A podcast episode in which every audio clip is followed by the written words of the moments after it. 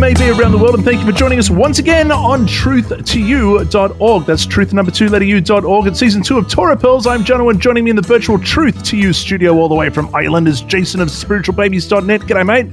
G'day, hi everybody. And in Indonesia is the author of Let's Get Biblical, Why Doesn't Judaism Accept the Christian Messiah, Volumes one and two. You can get a copy from his website, outreach judaism dot org. That's outreach judaism dot org. Welcome back to the program, Rabbi Tobias Singer. Wonderful to be here, guys. Wonderful to have both of you. We are in, boy, we're getting close to the end. This is the third last Torah portion, Nitzavim, and it begins in uh, chapter twenty-nine, verse ten. It goes like this. All of you stand today before the Lord your God, your leaders and your tribes, and your elders and your officers, all the men of Israel, your little ones and your wives, also the stranger who is in your camp, from the one who cuts the wood to the one who draws your water. Mm. Now, that's that's interesting, isn't it? The one who draw, the one who cuts your wood and the one who draws your water. Later on in Joshua, uh, Tovia, we, we hear about uh, some people who deceive Joshua, saying that they'd come from a very far land. It uh, turns out that, uh, that they were lying, and Joshua says to them, right, you know, we'll allow you guys to live because we've made a covenant with you, but you will be drawing our water and cutting our wood from here on, right? Right, that's exactly correct. They turn in, it turned into trouble, it turned into a problem. And there were people, in Jewish tradition, there were people among the nation of Israel who themselves were not descendants of Abraham, Isaac, and Jacob, who were allowed to live among the Jewish people as long as they were, as long as they uh, guided themselves by the principles for those who were not Jewish. And they were standing there as well. Everyone was standing. The word, the, the this is a um, just a very powerful portion. Uh, this portion is always read before Rosh Hashanah, mm-hmm. and um, and you'll see why in a moment. It's a rather small portion, but it's massive in scope.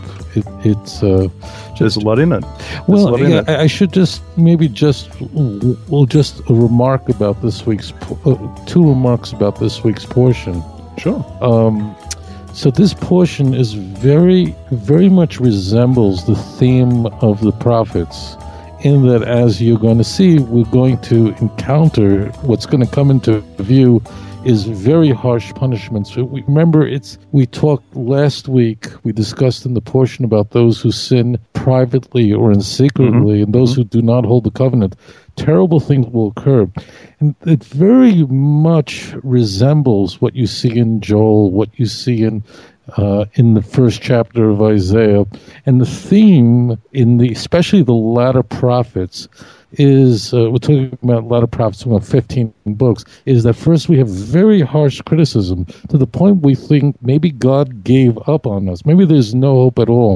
Very profound in the book of Hosea. Hosea's three children are... Are, are signs to the northern kingdom. But then there's the restoration and the comfort. That's exactly how this portion is divided into two parts. One section is uh, the first, chapter twenty-nine, is going to convey very harsh um, criticism, and chapter thirty is going to be this great comfort. It's mm. not an accident that Isaiah chapter two, the very next chapter, has in it all the great, towering, epic messianic prophecies.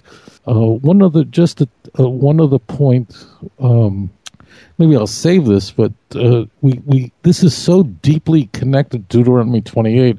I'll be remiss if I didn't mention this.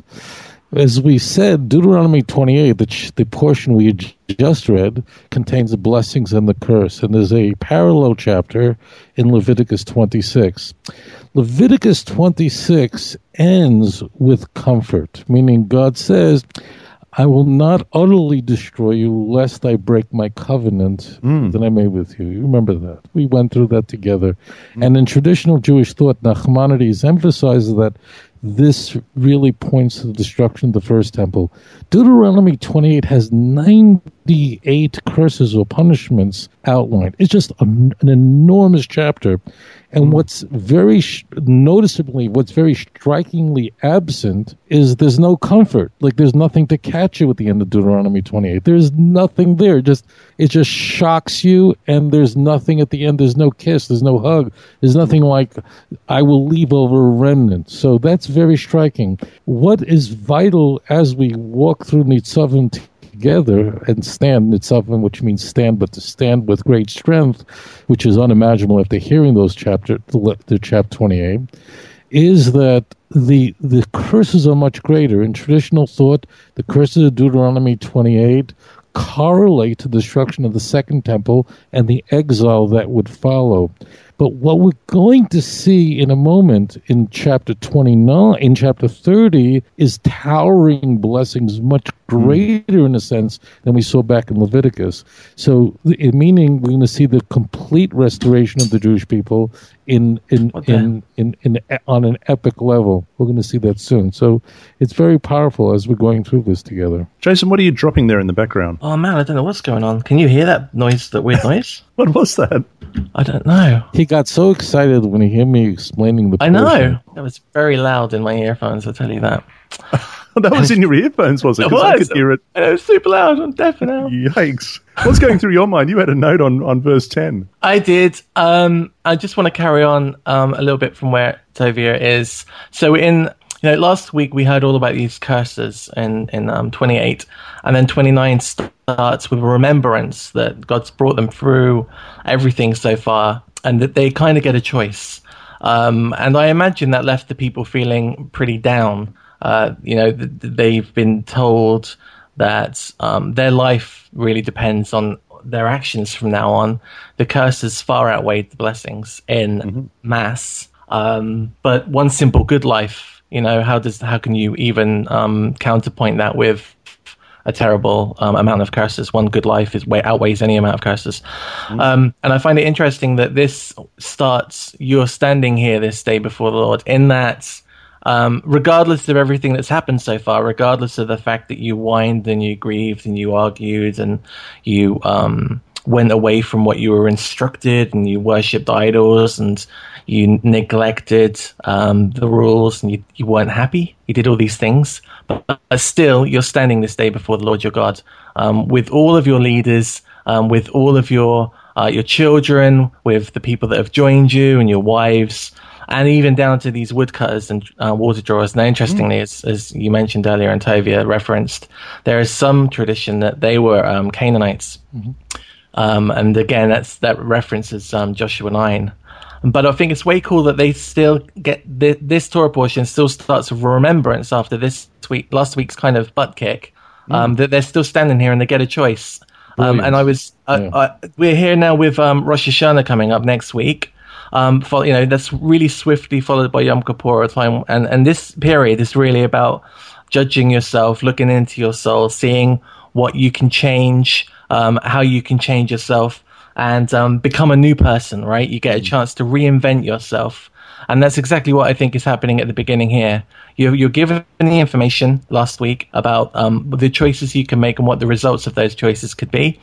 And now here we are, we're, we're standing before a brand new year, a brand new adventure, and in the Torah portion, um, a brand new journey. Um, and you get to stand up before your Creator with the information and decide what to do. Mm, so indeed. I just want to remind people that this, or this is a positive start for the people. They get this is a fresh, a fresh reinvention of themselves. Mm. Yeah, I wanted to highlight what Jason said because uh, the fact that they're still standing, Jason emphasized that in in all of our sacred literature of our sages, they all echo what Jason just said. The fact that they're standing, and the word Nitzavim is a very strong word for standing today, is that they really are shocked out of the curses that they just heard. And they're standing all today. And, and as we'll see, not only the woodcutters, as Jason pointed out, we're going to see even future generations who had not been born yet are included in this. Even according to Jewish tradition, every Jewish soul that would ever live in the future in history were present, their soul was present, receiving these words that were given to them uh, only. By the way, we're only hours away from Moses' death. We're only maybe a day or two. These, mm. this is the, these are the final words of Moses, and you can see the full force of this, the strength of these words. I, you could see, as Jason said, this really, all the blessings and curses really affected the people. I, I remember years ago, I, I lectured in, in Connecticut, and uh, after a program, it was it was pretty late at night, and I had to drive back to New York. And I asked them, you know, when you come out of a lecture, you ask them, well, how do I get back on the highway to get back home?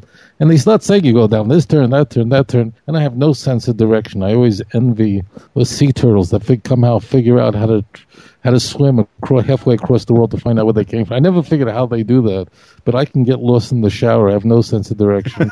I did. I just, I don't know. I'm missing that chromosome where I just, sure. I get in the car. If there was no G P S, forget about it. And I remember I was wanting to get home. It was late. Late, late, late at night, and I just got in the car, and I really, I really put my foot down on the gas, and I just flew, didn't really pay attention to the information that was given to me, and I was flying on Interstate ninety-five, which is like two thousand miles. It goes from the northern part of the U S on the east to the south. So where did you end up? Well, you wouldn't believe what happens. As I'm flying, and I'm, I'm burning rubber. I mean, I'm just, I just want to get home.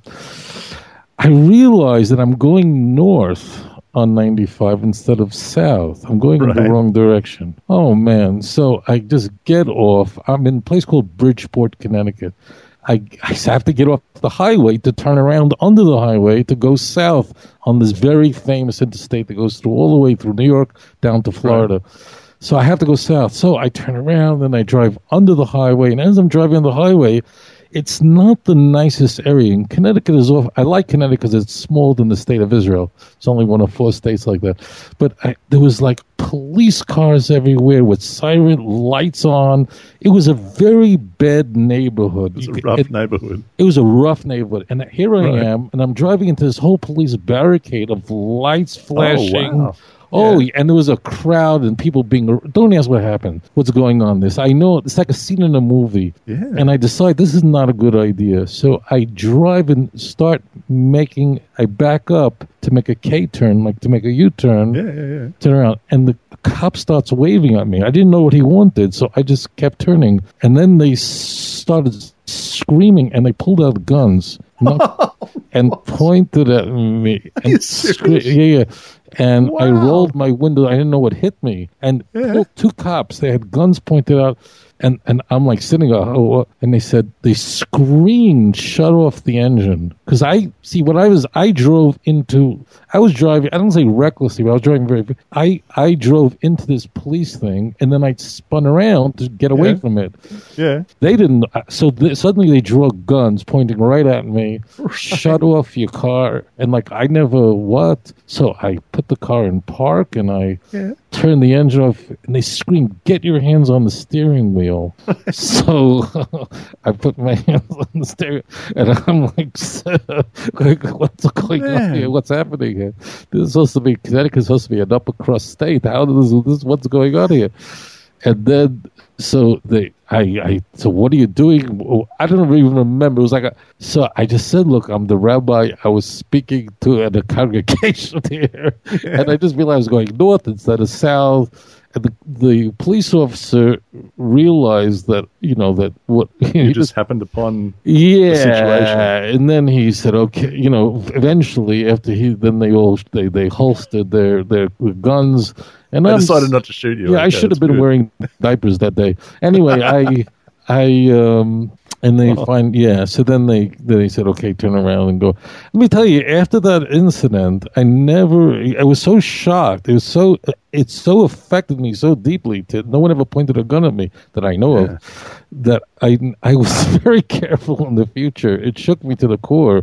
I'm very careful in the future how I drove and what this and not to spin U-turns in the middle of a thing. I mean, it really did affect me very, very deeply. So the people are very shocked. That's very important. As we go into this, people are stunned by what they had just experienced. And this portion is so intimately, umbilically connected to the previous. You're going to see how deeply connected it is where we talk about hidden matters, those are public, and the people are standing there, and it affects them very, very deeply. Mm, yeah. It goes on, verse twelve, uh, Jason says that you may enter into covenants with the Lord your God and into his oath, which Lord your God makes with you today.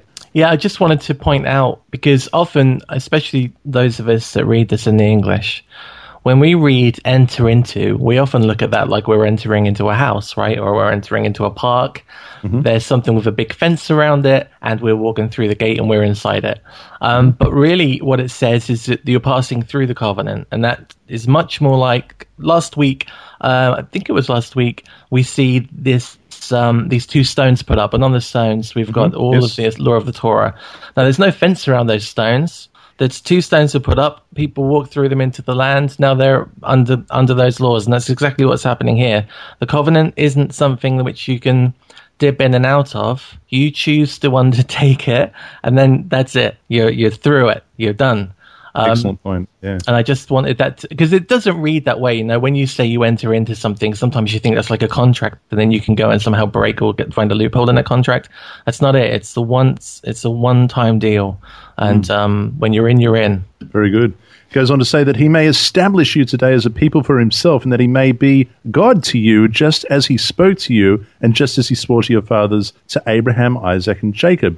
Now, it goes on in, in verse fourteen, I make this covenant and this oath, not with you alone, but with him who stands here with us today before the Lord our God, as well as him who is not here with mm. us today. And that's everyone who is to be born, the descendants of Abraham, Isaac, and Jacob. Is that right, Tobiah? Yeah, well, this is, in, again, you know, you know, I'll tell you this. When I was a child, and I, I, you know, growing up in yeshiva, never interacting with the outside world who are not Jewish, except running away from them, I, uh, I, I, we learned about the fact that all those who, every Jewish soul was present at Mount at Mount Sinai. But when I learned about it in yeshiva as a youngster, so it's in all of our literature. I, it, you know, you read it; it's very beautiful.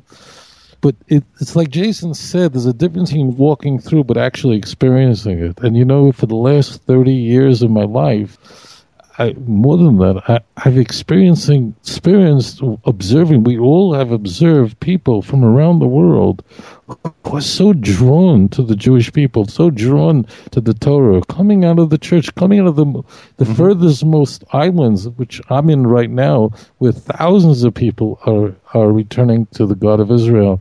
So we see that these people, they just have, and we've all encountered them, and there are many of our listeners, people listening to the show right now, who very many of you are, are people who, as a child, had no idea that you had any anything Jewish, and suddenly anything Jewish, anything Hebrew, anything has to do with the land of Israel, you're just drawn to.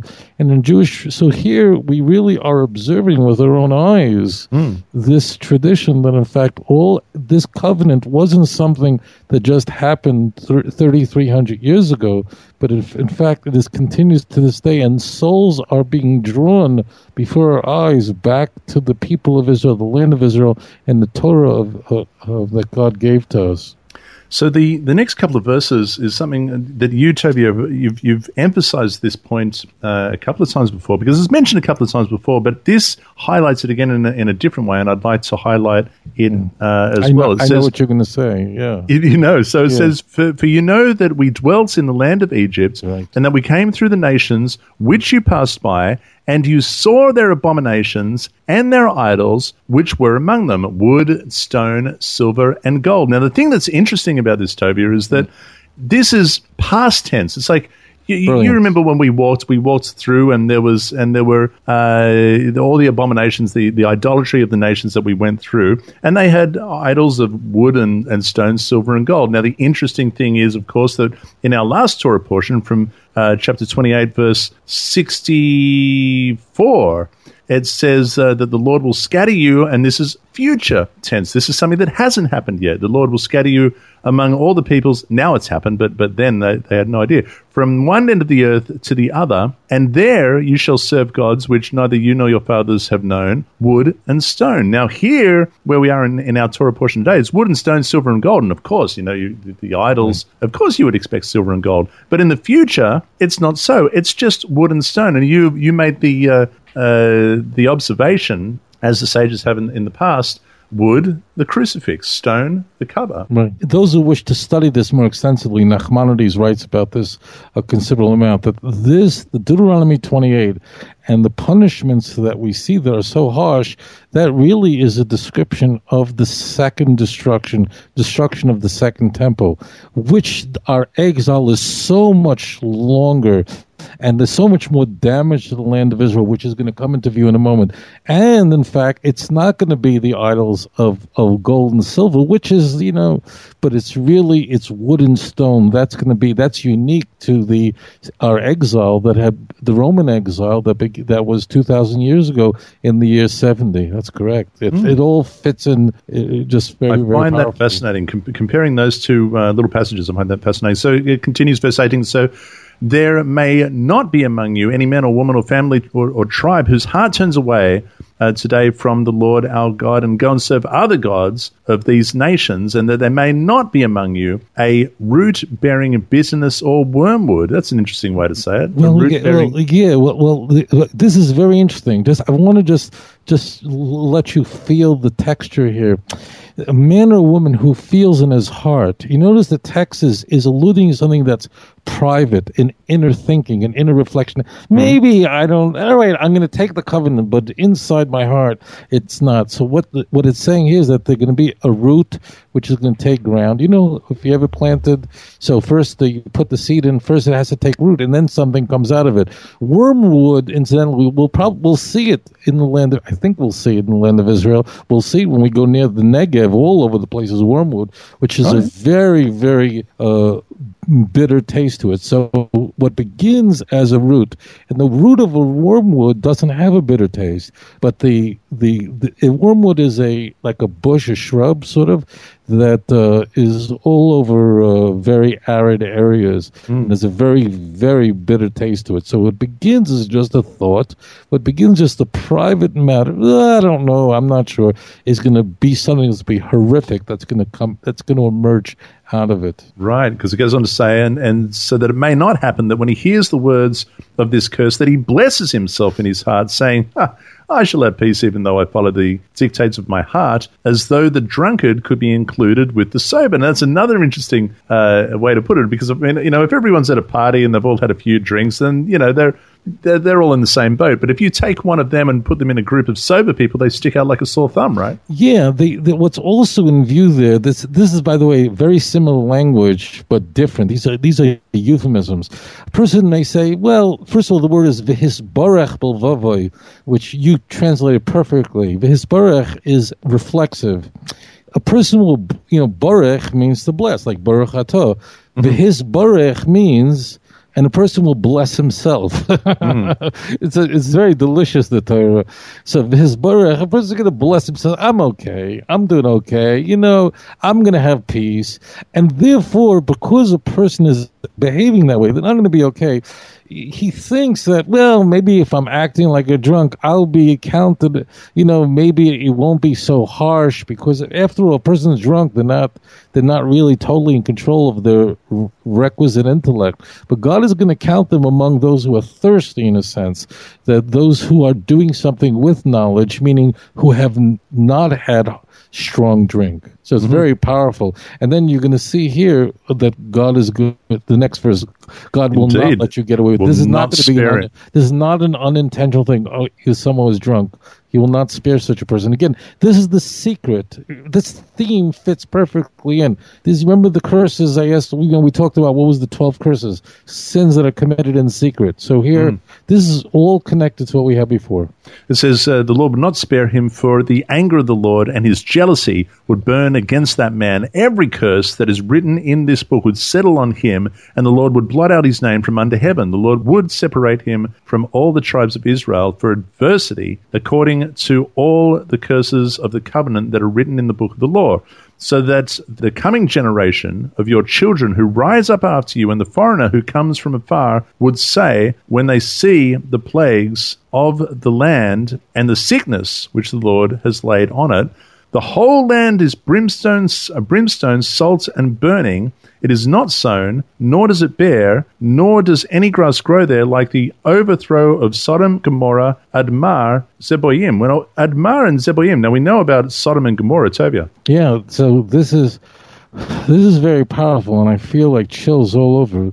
So this is precisely what happened with the destruction of Second Temple. If you look at all the patristic writings, all the everything, all of the church fathers, with a single voice, pointed to the land of Israel and its destruction, said, look how cursed the land of Israel is. Nothing grows there. The Jews were expelled from the land. Every one of them did, without exception. They all pointed to the destruction of the land of Israel, destruction of the Jewish commonwealth. Had nothing grows there.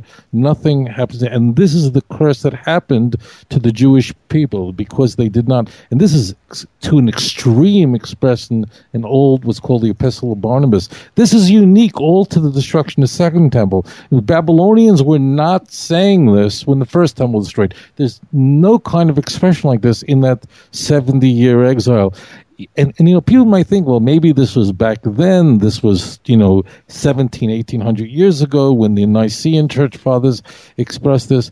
I, it, you know, I just want to share with the, with our listeners, you know, going back just to the nineteenth century, Mark Twain um, visited the land of Israel. It was in eighteen sixty-seven. Now, we're going on a tour of the land of Israel from the north to the south, and you're going to see everywhere things growing delicious and full trees. And everything. You could make brachas all over the place. But mm. just if you, just Mark Twain in eighteen sixty-seven, he traveled throughout this region and he published his impressions of his travels uh, called in a book called Innocents Abroad that I think was published in, in eighteen sixty-nine.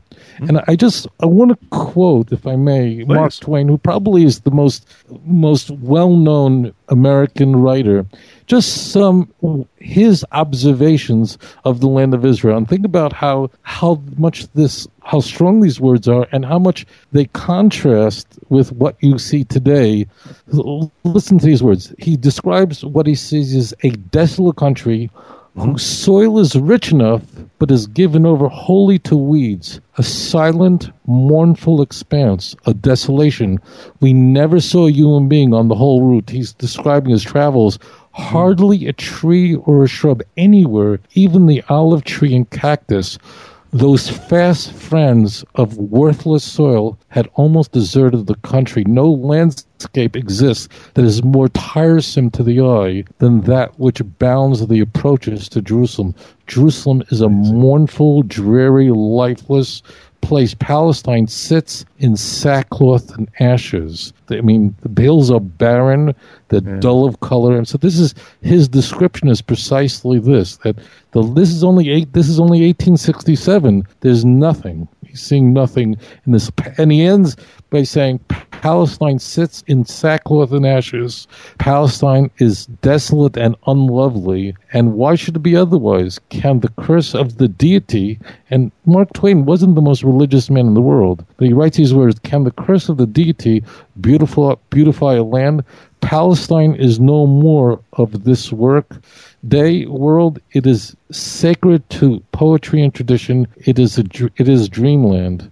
And he mm. describes this as unbelievable. Just nothing grows here. There's a place of complete desolation. So it, it says all nations would say, "Why has the Lord done this to the land? What does the heat of his great anger mean?" Then the people would say, "Because they have forsaken the covenants of the Lord God of their fathers, which he made with them when he brought them out of the land of Egypt, for they went and served other gods and worshipped them, gods they did not know that he had not given them." This is the important barometer, gods they didn't know. The Torah is emphasizing something very important. If someone introduces to you an idea about God that your dad, your father didn't know, your grandfather didn't know, stay away from it. That means the Jewish people are a barometer. That means the, the what the nation carries from father to son. That is, a, we are a living. The nation of Israel is a living testimony.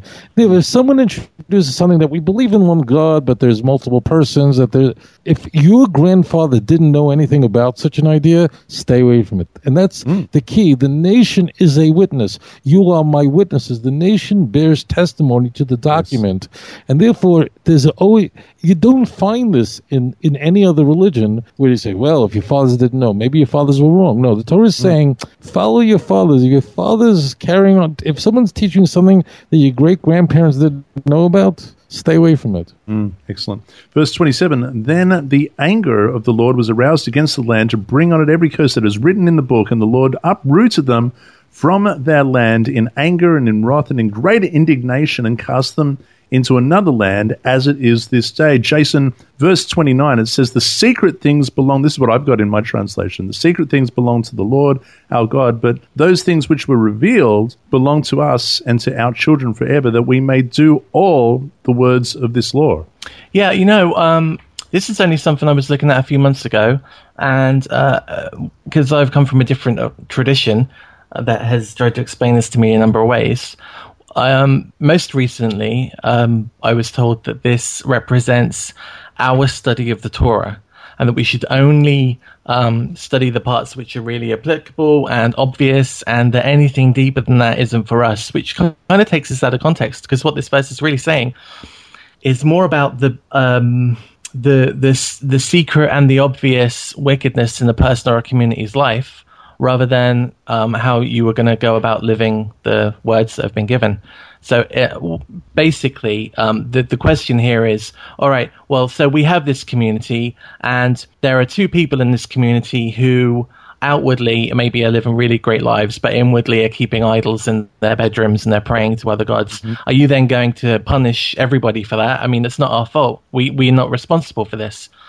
But it's saying that the, the hidden things um, that are not, that the community can't possibly do anything about, that God will deal with those.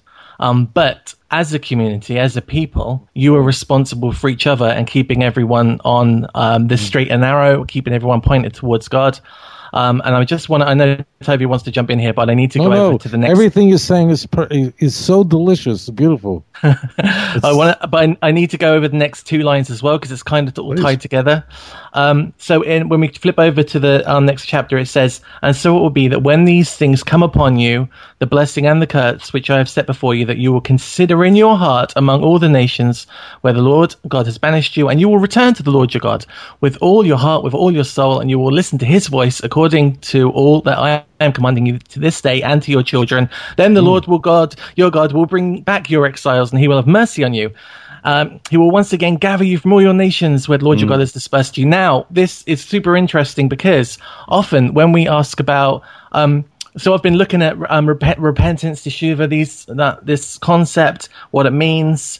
Um, how, I mean, do you really have to travel back to God? Isn't God everywhere? How does that occur? What happens? And there's, so this concept of um, repentance and redemption, of teshuva and redemption, is completely laid up in this, in these first few lines. It says that if you return to your Lord, your God, with all your heart and your soul, and you listen to his voice mm. that he's commanding you, and if your children do the same, then you'll receive redemption, in mm. that your people will come back. You'll be in the land that you were promised. You'll be given all the all the blessings and all the goodness that he's promised you, and all the seed of Abraham. Uh, it's the whole of um, what teshuva is there. If you return to your God, he will deliver to you everything that he promises. I mean, it's amazing three lines of text in the first um, three lines of chapter thirty here. Mm. But they are really strongly connected to the previous line of the last chapter. And it's a shame there's a chapter break there. But um, thirty begins with an and. It's really important. I don't know if that's in every translation. This is really, what Jason said really is a prophecy. That, in fact, it, I, the, the words of Ahoya ki yavu alecha kol hadvar meila, when all these things come upon you, what will happen is that your heart will return to the Lord your God. It's a prophecy that the Jews will return. Incidentally, in Christian theology, this is absolutely impossible. I mean, look what's happening here. What Jason says is, is fantastic, that your heart will return to Hashem, and then what will God do in turn? V'shav Hashem l'kecha, eshvuscha v'rachmecha, and God then will return to you. And that's the theme we find all over, that return to God, and then God will return to you. You make that first step to God, and we, uh, our sages have a very famous maxim, Habol Matayr Messiah, that the person who comes to purify himself, the person who comes and circumcises his own flesh, as his own heart, will God will then circumcise his heart, which means God will then bring that person into full, complete redemption. It's really mm. it's magnificent if you see the way this plays. If you, when you return, God will return. There's nothing here about anyone dying for anybody's sins. This very much echoes First Kings eight, with King Solomon building the First Temple. It must have been a glorious moment. Who wouldn't have loved to observe that? And Solomon, King Solomon said, one day you're going to be sent to exile, and in the land of your enemies, you're going to take it to heart, and then you're going to return. That's why when Jews read these texts, and then we're at some stage in our lives, maybe for me it was seventeen, eighteen, we begin to encounter the theology of other religions. We're going, what are you, what are you talking mm. about? This is the the, the, the teachings of, of Paul, of Romans, and Galatians, is opposed by the Torah completely. You know, when people say God will open your eyes, take scales off of your head, we're going, what are you talking about? We're just looking at the Torah. We're going, the mm. Torah here says you'll return to Hashem. It's it's a completely, I mean, when, when Jews are shocked by Christian teachings, it, it's for this reason, because we're looking at these texts and there's no Christian voice in the Torah. No, but we, we will be talking about some Christian theology in the coming passage. Mm. But first, verse four, which I love, being uh, in Australia, Victoria, the southern tip of Victoria, mm. uh, it says in verse four, if any of you are driven out to the farthest parts of heaven, uh, under heaven, Uh, from there, the Lord your God will gather you, and from there he will bring you. Then the Lord your God will bring you to the land which your fathers possessed, and you shall possess it, and he will prosper you and multiply you more than your fathers, and the Lord your God will circumcise your heart and the hearts of your descendants to love the Lord your God with all your heart and with all your soul, that you may live. Also, the Lord your God will put all these curses on your enemies and on those who hate you and persecute you, and you will again obey the voice of the Lord your God to do his commandments, which I command you today. The Can Lord just, your God will... Sorry, Jason. Once, yeah, just because... Um, Can I go after there. Jason? I'm kidding. It doesn't say, I'm and you might. It doesn't say that you might or that you could. It says you will return. Right. This this is a prophetic yes. full oh, stop saying, don't worry, this is definitely going to happen. You're right. coming home. And I think that's a mm. wonderful uh, thing to remember. That this isn't just, um, this isn't really up to you. God's... This is going to happen, whether you want it to or not. Uh, this yeah. is done deal, and we have to remember that done deal. Even when things get really rough, and at the moment things look pretty rough, um, this is going to happen. It's it's good to go. We've got his seal on it. And but having said that, Tovia, it does throw in here uh, in verse ten, uh, begins with the word "if," and I always find that a little disconcerting it's because this really is such key. a it's not im. It's Jason's um, exegesis is on target. Ki tishma b'kol Hashem elokecha lishma b'Yisrael. It's the exact same word as we find in verse one. V'haya ki yavoy elecha kol hadvarim haela. It means that when it'll happen, because it'll happen. It really is prophetic that this is what's going to happen in exile. That all this pain that was described, the the affliction described, are really not because God just wants to stomp your brains out and wants to destroy you, but he wants you to repent. Now, if you only read up to verse chapter twenty-nine and never read verse thirty, you just be on the floor and just say, what's the point yeah. of going on? Yeah. The, the, uh, yeah, this is so Joel. You know, when Joel describes what's going to happen, you think it's all overdone.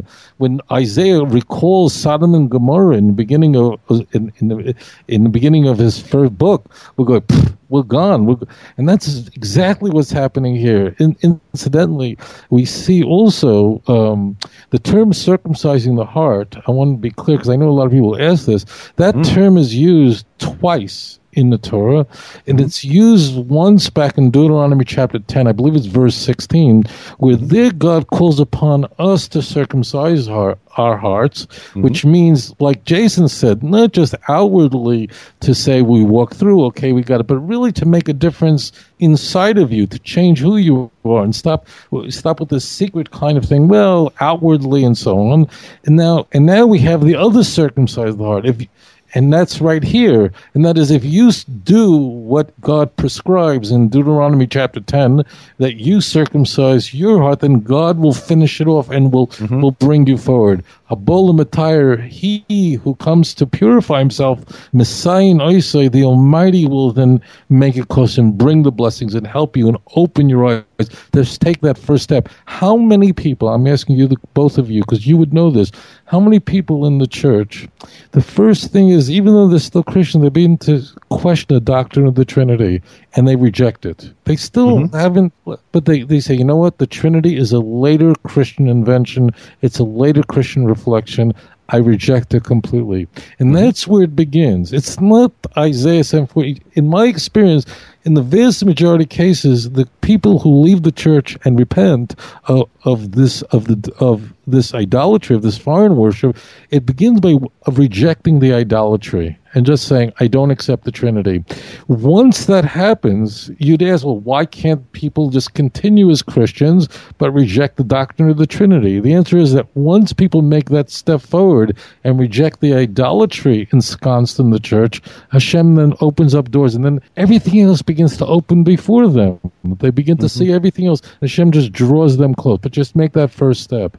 The Lord your God will make you abound in all the work of your hands, in the fruit of your body, in the increase of your livestock, in the produce of your land for good. For, for the Lord will again rejoice over you for good, as he rejoiced over your fathers, if you obey. Now you're saying when you obey mm-hmm. the voice. Okay, so when you obey the voice of the Lord your God to keep his commandments and his statutes, which are written in the book of the law, and when you turn to the Lord your God with all your heart and with all your soul. Now, Jason, mm. we did a program, didn't, didn't we do? I seem to recall. You must have been, it could have even been years ago. Can we say that now about stuff yeah, there was, there was, especially the Hebrew stuff that was, I think, two years ago now. Yeah, Three years ago. Years. Yeah. Maybe it was. So didn't we do one on Romans chapter ten? Of course. Oh, we did. Yeah, we did one between um the, it was, it was the yeah, we did. The name of the, the name of the Lord. Yeah. From what I recall, because this is one of my little this is one of my favorite things that, that Paul did. It's just because it's as if he really, and I mean I don't mean to offend any Christians, but it really is as if he's taken some sort of hallucinogenic and he's and he's tripping away. So I, th- I, think, I think he got like a really, like some sort of um, heat stroke or some heavy knock to the head. Well, Maybe it's, you know, the trigger, just uh, this is huge what you're about to encounter. And this is huge what Jason John was speaking about. Because although the vast majority of Paul's writings, and we have his writings, are mm-hmm. addressed to non-Jews, Romans chapter ten is one of those few places where Paul is turning to the Jews to convert to Christianity. Mm. Romans chapter ten begins by saying, calling out to his own fellow Jews, and that and and that's how it begins. And And then he begins with taking and ripping this these passages to pieces, to pieces. Com- shattering them. Because just think about what he is saying. He he's going to say well, that he, let, he's well, going to reject. I don't want them. to say anything. Just go do it. Yes, I'm going to I'm going to compare them because this is what it says in the Torah. It says, and, and this is from Deuteronomy chapter thirty, verse eleven. For this is uh, this this blah, blah, blah, for this commandment which I command you today is not too mysterious for you, nor is it far off. It is not in heaven that you should say, who will ascend into heaven for us and bring it down to us that we may hear it and do it? Nor is it beyond the sea that you should say, who will go over the sea for us to, and, and bring it back that we may hear it and do it? But the word is very near you, in your mouth and in your heart, that you may do it. Now, this is what Paul does with the passage. Romans chapter ten, verse six. I'm coming in halfway through verse six. It says, do not say in your heart, who will ascend into heaven? That is, to bring Christ down from above. Or, who will descend into the abyss? Not over the sea, but into the abyss. That is, to bring Christ up from the dead. But what does it say? The word is near you, in your mouth and in your heart. That is, the word of faith which we preach, that if you confess with your mouth uh, the Lord Jesus, believe in your heart that God raised him from the dead, you will be saved, Tobiah. This is this is shocking because the the context is, and I hope that no one tuned into the show halfway in and think that we're preaching Romans. I was just thinking, I was going, someone like some Hasidic Jew in Brooklyn just went and said, what are they talking about? The, he actually introduces this, that Jesus is, if you go to Romans chapter ten, verse four, that Jesus is the end of the law to anyone who believes. So Paul is preaching the Torah is done with and finished. And then he, the Torah is saying the opposite. Any missionary will say to you, you can't do it. Ray Comfort, one of your boys from Australia, yeah, he has yeah. this whole deal on the street preaching. Is, could you keep the commandments? It's too hard. Haven't you sinned? Didn't you? Did you ever have a bad thought? They have a whole program on how to convert yeah. people. I yeah. know. I used to work for them. I'm kidding. So they, they, they, you watch them. It's the same deal. The Torah is saying never say such a thing. This is the key. The Torah anticipates every teaching of the church, saying the church is going to say you can't keep the law. It's not possible. The Torah says it's not too difficult. It's not in heaven. The law you could, that you say, who'll bring it down to us to do it? It's not over the sea who could do it. The word, look at verse fourteen. The word is close to you that you, and then the word and the, the passage ends, that you may do it. And what does Paul do? It's unbelievable. It he cu- he takes out a knife, he takes out a, a scalpel, and he literally cuts out those words. How do you play with the word of God? How do you alter the original text? And if you're going to, if you're going to uh, injure, if you're going to tamper with the word of Hashem, you think I'm going to get baptized? You think I'm going to convert to Christianity? Mm. How do you play with it? And Paul's, it's not that Paul's got like a different spin on this. This is, he is attacking the very message. The message is keep the Torah. The message is the Torah is the only way, is returning to it. Paul is saying, verse four, that Christ is the end of the law. How do you, it means Paul is literally trying to prove the very opposite of the original. But what happens for most Christians is they never read Deuteronomy thirty. I, I, I'm sorry to say it, but after thirty years of speaking to Christians, they don't read Deuteronomy thirty. Mm. They're reading Romans chapter ten. And from that, th- that's what they're extrapolating their theology. Paul is not just teaching something different or adding to the law.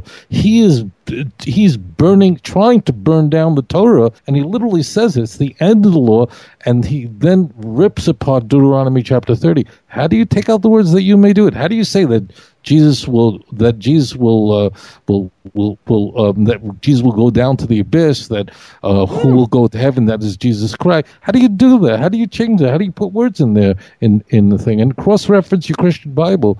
You'll see the footnotes are right there. The passage is absolutely molested here by Paul in a way that, you know, you have to wonder if he's smoking something. I mean, how do you say? Because uh, it, it says, you know, who will go over the, the sea to bring it back to us, but not Paul. No, do better than the sea. Let's go down to the abyss and bring up Christ from the dead. I mean, not only does it say, does it cut out, as you will point out, that you may do it, but he inserts there, of course, the word, that is the word of faith which we preach, not actually what we're talking about here in Deuteronomy, but the word that we preach, which I remind you is the uh, that if you believe in Jesus Christ uh, in, in your heart that God raised him from the dead, then you will be saved. An entirely different kettle of fish, uh, bludgeoning, I, I suppose, of the uh, the text that he borrows from. Yeah, I mean, uh, I say to you, who is the Christian listener, read uh, Deuteronomy chapter thirty. Read these passages in context, ten, eleven, twelve, thirteen, fourteen. Read it and ask you, and then read Romans, as Jono just did, and ask yourself, what did Paul do here? How did he change the word of God? He he literally, Paul is literally says in context, he says that Christ is the end of the law. Where does that famous statement come from? It comes from right over here. The context is that Moses wrote about the righteousness which is the law. But now there's a new thing. That's why he literally, mm. in verse five and six, it's really star- startling. Paul literally is going to war with the God of Israel. He says Moses wrote he about the, right. Moses wrote about the man who does the thing will live by them. But the, but but and in contrast, we've got a new thing. A new yeah. thing. You, you're misquoting. You're misquoting the the prophet Moses completely. And this, mm. of course, is very. I mean, when people ask, how do we know Galatians was written by Paul? Because exactly what it says in Galatians three, contrasting the covenant that God made with Moses at Mount Sinai, and then somehow there's a contrast where the covenant is by faith, and there he's going to use Abraham. How do you? Ch- it's it's a complete change. And if someone, I, I say to you, Christians who write to me every day and saying that maybe I'll become like Paul and I'll become this, mm. you're going, please, how, how do you change the word of Hashem? How do you mm. accept such thing? Paul in Romans is writing to a church he hadn't yet uh, he hadn't yet been to, unlike any of the other writings, and he's writing to people who are both Jews and non-Jews there, which is different than Galatians. How do you change the word of Hashem? How do you alter such a text? It's mm. it's an opposite message. He's literally stomping his foot on the Torah, literally calling it a curse, and he saying that this is the new thing, and he's quoting as though Moses is saying this, and Moses mm. is saying the exact opposite. You can do it. In Christian theology, you cannot keep the mitzvahs. You cannot repent. There is no initiative. There is no works. If you've, if what I'm saying to you sounds strange, that means you've never stepped into a church in your life. But if you've ever stepped into a church, what you're going to be told is there is no works that you can perform, nothing that you can do that can bring about your your own salvation. No initiative of yours can save you. And that's why only believe in Jesus, only that can save you. That's exactly what Paul's saying here. And that's mm. opposed by the very passages that that he is uh, uh, putatively uh, quoting. Indeed. And so uh, for listeners who don't yet have a copy, uh, Let's Get Biblical, Why Doesn't Judaism Accept the Christian Messiah, Volumes one and two, you're going to get this in much more detail. If this is all news to you, I strongly uh, recommend these books. You can get them at outreach judaism dot org. People ask, well, how do Jews get saved? Like, like people ask me, like, so what? Yep. Like, how do Jews get saved? That's exactly what is going to come into view now. If you've ever asked the question, well, how does how do Jews get saved? What is God's salvation program for the human race? If you've ever asked that question, here is. is your answer. This is where God. Now, if you want to know why Jews read this portion right before Rosh Hashanah, bingo. This is the reason. This is it. See, I have set before you today life, good, death, and evil, and that I command you today to love the Lord your God, to walk in his ways, and to keep his commandments, his statutes, and his judgments, that you may live and multiply. And the Lord your God will bless you in the land which you go to possess, but... I just want to just make clear what the text says is the two things God wants from you. Number one, if if you good and life means the following: to have a personal relationship with God and to be faithful and obedient to His commandments. Mm-hmm. Period. That is it. Mm-hmm. Now, there's yeah. no, well, you know. Why, you know, why did he put it there?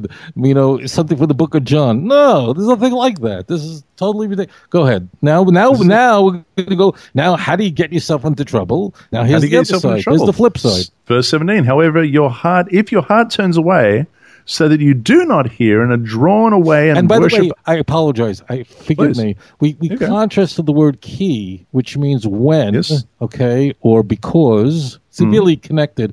If you look at Pasuk Yud Zayin, verse seventeen, the word there is really an if. The im, there's your if word. And ah, it, really? Yeah, yeah, look at the Hebrew. Thank you for it, highlighting that. Yeah, yeah, so that's, you see, a different word. The im yifne levavcha, if your heart will turn away. This is a, legit, a legitimate if. Right, the im. This is a total if, that if your heart will turn away, v'loisishma, and you will not listen, like from the word shema. It's so delicious. Mm-hmm. It's such a, my friends, the Hebrew language is so small. It's the same word over and over again with very, it's all there. Go ahead. Okay, I'm sorry, I got excited. You're right. No, it's great. No, if you're no, I'm really glad that you highlighted the, the difference uh, in the word, in the English use of the word if here. Um, that's good because it's very clarifying. Uh, if your heart turns away so that you do not hear and you are drawn away and worship other gods and serve them, I announce to you today that you shall surely perish. You shall not prolong your days in the land which you cross over the Jordan to go and possess. I call heaven and earth mm. as witnesses mm. against you today that I have set before you life and death, blessing and cursing. Therefore, choose life, that both you and your descendants may live. Yeah. And you should choose life, so that you and your children shall live. It can't mm. be anything more graphic than that, that you just choose life, don't don't choose the other way, and that means have a relationship with me. If you step forward, if you turn to me, I will turn to you. Just make mm. that one step. Even if you walk away from the doctrine of Trinity and reject that, then Hashem will bring you into His Torah. Just mm. take that step towards Him, and God will then, you start circumcising your heart, God will circumcise your heart. Take a step to Him, and He will take a step to you. Very much like a bride and a groom. Just the bride moves forward, and the groom then takes her and escorts her. It's really very powerful. That you may love the Lord your God, that you may obey His voice, and that you may cling to Him. Cling, I love that. You may cling to Him, for He is your life. I love that, Tovia, I love that. This is one of my favorite. I'm just going to read this again. That you may love the Lord your God, that you may obey His voice, that you may cling to Him, for He is your life and the length of your days, and that you may dwell in the land which the Lord swore to give your uh, give to your fathers Abraham, Isaac, and Jacob mm. to give them. So yeah, that's yeah. the way our Torah it's, portion ends. It's it's it's magnificent. So now, my holy friends, this is this is the this is really the completion of Deuteronomy twenty-eight. Now you understand what's going on. That means Deuteronomy, Leviticus twenty-six has a a a, a discuss, saying, "I won't utterly destroy; I will preserve it."